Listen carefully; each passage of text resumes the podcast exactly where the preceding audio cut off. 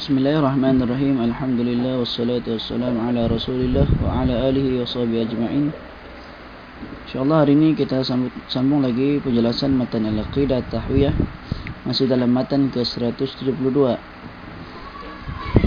Kata al-Imam Abu Ja'far al-Tahawi wa nu'minu bil ba'thi wa jaza'il a'mali yawm al-qiyamah wal 'aradi wal hisabi wa qira'atil kitabi wat thawbi wal 'iqabi was sirati wal mizan kami beriman kami beriman kepada hari kebangkitan pembalasan amal perbuatan pada hari kiamat berdiri menghadap Allah di padang mahsyar perhitungan amal pembacaan kitab catatan amal pahala azab as-sirat jambatan dan juga al-mizan timbangan amal. Adapun berkenaan catatan amal artinya adalah lembaran-lembaran catatan amal perbuatan yang mereka lakukan semasa berada di dunia. Setiap orang yang diserahkan kepadanya catatan amal perbuatannya yang dilakukannya di dunia yang di dalamnya tertulis segala sesuatu.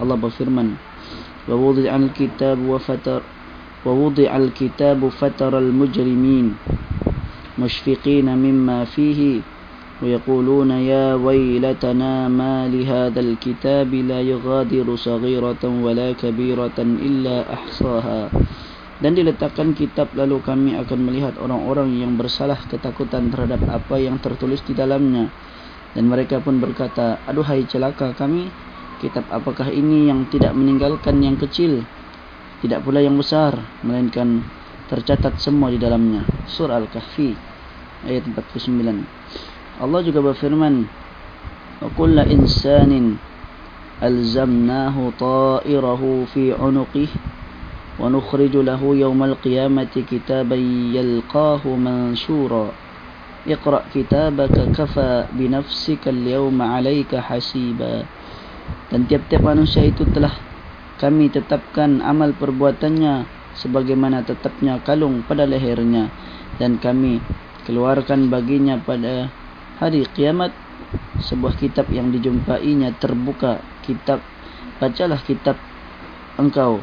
Cukuplah dirimu sendiri pada waktu ini sebagai penghisap terhadapmu. Surah al-isra ayat 13 hingga 14 Allah juga berfirman fa amma man utiya kitabahu bi yaminih fa yaqulu ha umqra'u kitabai kitabiyah وأما من أوتي كتابه بيمينه فيقول ها أمقرأوا كتابيه إني ظننت أني ملاق حسابيه فهو في عيشة راضية في جنة عالية Adapun orang-orang yang diberikan kepadanya kitab catatan amalnya dari sebelah kanannya maka dia berkata ambillah bacalah kitabku ini sesungguhnya aku yakin bahawa aku akan menemui hisab terhadap diriku maka orang ini berada dalam kehidupan yang diridai dalam syurga yang tinggi. Orang yang seperti ini senang dan sangat gembira dan catatan amalnya dilihat oleh orang ramai. Allah berfirman wa amma man utiya kitabahu bishimali wa yaqulu ya laytani lam uta kitabiyah wa lam adri ma hisabiyah. Ya laytaha kanatil qadiyah Adapun orang-orang yang diberikan kitabnya kepadanya kitab yakni catatan amalnya dari sebelah kirinya maka dia berkata wahai alangkah baiknya kiranya tidak diberikan kepadaku kitab ini dan aku tidak mengetahui apa hisab terhadap diriku. Wahai kiranya kematian itulah yang menyelesaikan segala sesuatu. Surah al-haqqah dari ayat 19 sampai ayat ke-27 ayat 19 hingga 22 ini menceritakan tentang orang yang mendapat catatan amal dari sebelah kanan ha, akan masuk ke dalam surga.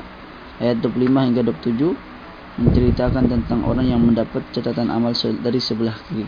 Maka dia ha, pasti akan masuk ke dalam api neraka. Maksudnya andai sahaja aku tidak dibangkitkan kembali dan kematian adalah akhir dari segala sesuatu. Ha, orang yang mendapat catatan amal dari sebelah kiri ha, uh, mengandaikan ataupun uh,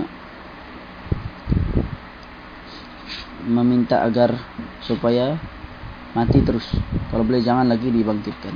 Tapi hari kebangkitan itu adalah merupakan kepastian. Ma aghna anni maliyah halaka anni sultani sambung lagi ayat 28 hingga 29 hartaku segala-gala tidak memberi manfaat kepadaku telah hilang kekuasaanku dariku ini adalah penyerahan catatan amal perbuatan dengan kanan atau dengan kiri Kemudian seterusnya berkenaan pahala dan siksa. Pahala adalah untuk amal kebaikan. Manakala siksaan adalah untuk amal keburukan. Orang yang mendapat pahala uh, uh, diganjarkan syurga. Orang yang membuat uh, dosa maka akan diberikan siksaan dalam api api neraka. As-sirat ialah jambatan yang terbentang di atas neraka jahanam. Sirat ni satu jambatan yang dibentangkan di atas neraka jahanam yang lebih tajam dari pedang, lebih nipis atau kecil daripada helaian rambut, lebih panas dari bara api di mana manusia akan berjalan di atasnya sesuai dengan amal perbuatannya. Di antara mereka ada yang melewatinya. Bagaikan kilat menyambar, di antara mereka ada yang melewatinya. Bagaikan angin di antara mereka ada yang berlalu. Bagaikan kuda jantan pilihan di antara mereka ada yang berlalu. Bagaikan penunggang unta di antara mereka ada yang berlalu. Sambil berlari kecil ada pula dengan berjalan. Dan ada yang merangkak di antara mereka ada yang tersangkut pada besi bengkok di pinggir jembatan tersebut. Kemudian melemparkannya ke dalam api neraka. Semua ini adalah perkara-perkara yang gaib maka tidak boleh uh, mengikut uh, kita tidak boleh mengikuti akal fikiran kita kerana tidak ada siapa yang mengetahui melainkan uh, Allah SWT apa yang diceritakan di sini adalah semua berdasarkan dari hadis-hadis Nabi.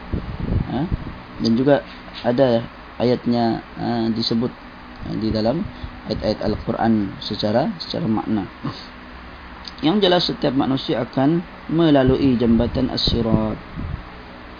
Allah berfirman wa in minkum illa wariduha kana ala rabbika hatman maqdiya thumma nunajji alladhina nattaqaw wa nadharu adh-dhalimin fiha jithiya tidak ada seorang pun daripadamu melainkan mendatangi neraka itu hal itu bagi Tuhanmu adalah sesuatu kemestian yang sudah ditetapkan Kemudian kami akan menyelamatkan orang-orang yang bertakwa dan membiarkan orang-orang zalim di dalam neraka dalam keadaan berlutut.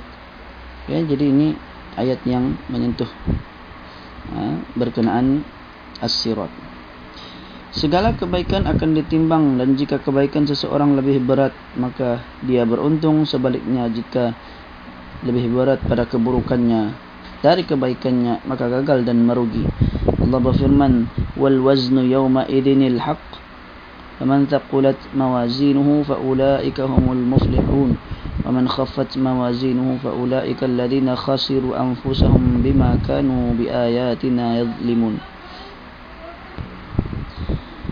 Timbangan pada hari itu ialah kebenaran, keadilan. Maka sesiapa yang berat timbangan kebaikannya, maka mereka itulah orang-orang beruntung. Sesiapa yang ringan timbangan kebaikannya, maka itulah orang-orang yang merugi dirinya sendiri. Disebabkan mereka selalu mengingkari akan ayat-ayat kami. Surah Al-A'raf ayat 8 hingga 9. Tentang ditimbangnya amal dan ditimbang uh, dan timbangan itu diulang berkali-kali uh, pada banyak ayat dalam Al-Quran. Dan ini adalah di antara keadilan Allah Subhanahu wa taala dan bahwasanya Allah tidak akan menzalimi hambanya barang sedikit pun. Timbangan amal tersebut adalah hakiki akan adanya yang memiliki dua piring. Maksudnya dua timbangan neraca di kanan dan di kiri. Di mana kebaikan akan diletakkan di satu piring di satu timbangan. Dan keburukan pula diletakkan pada timbangan yang lainnya. Maka sesiapa pun yang kebaikannya lebih berat artinya dia akan beruntung. Dan sebaliknya yang orang yang buruk keburukannya lebih lebih berat maka dia pasti akan merugi. Dan yang terakhir sekali firman Allah wa nad'ul mawazin al-qist li yawmil qiyamah fala tudlamu nafsun shay'a wa in kana mithqala habatin min khardalin atayna biha wa kafa bina hasibin. Kami akan memasang timbangan yang tepat pada hari kiamat maka tiadalah dirugikan seseorang barang sedikit pun.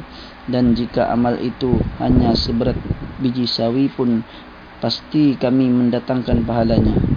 Dan cukuplah kami sebagai pembuat perhitungan. Wa bina hasibin. Surah al-anbiya ayat 40 47 insyaallah kita akan sambung lagi pada matan yang sel selanjutnya pada masa akan datang aku lu qawli hadha wa astaghfirullahal azim li wa lakum.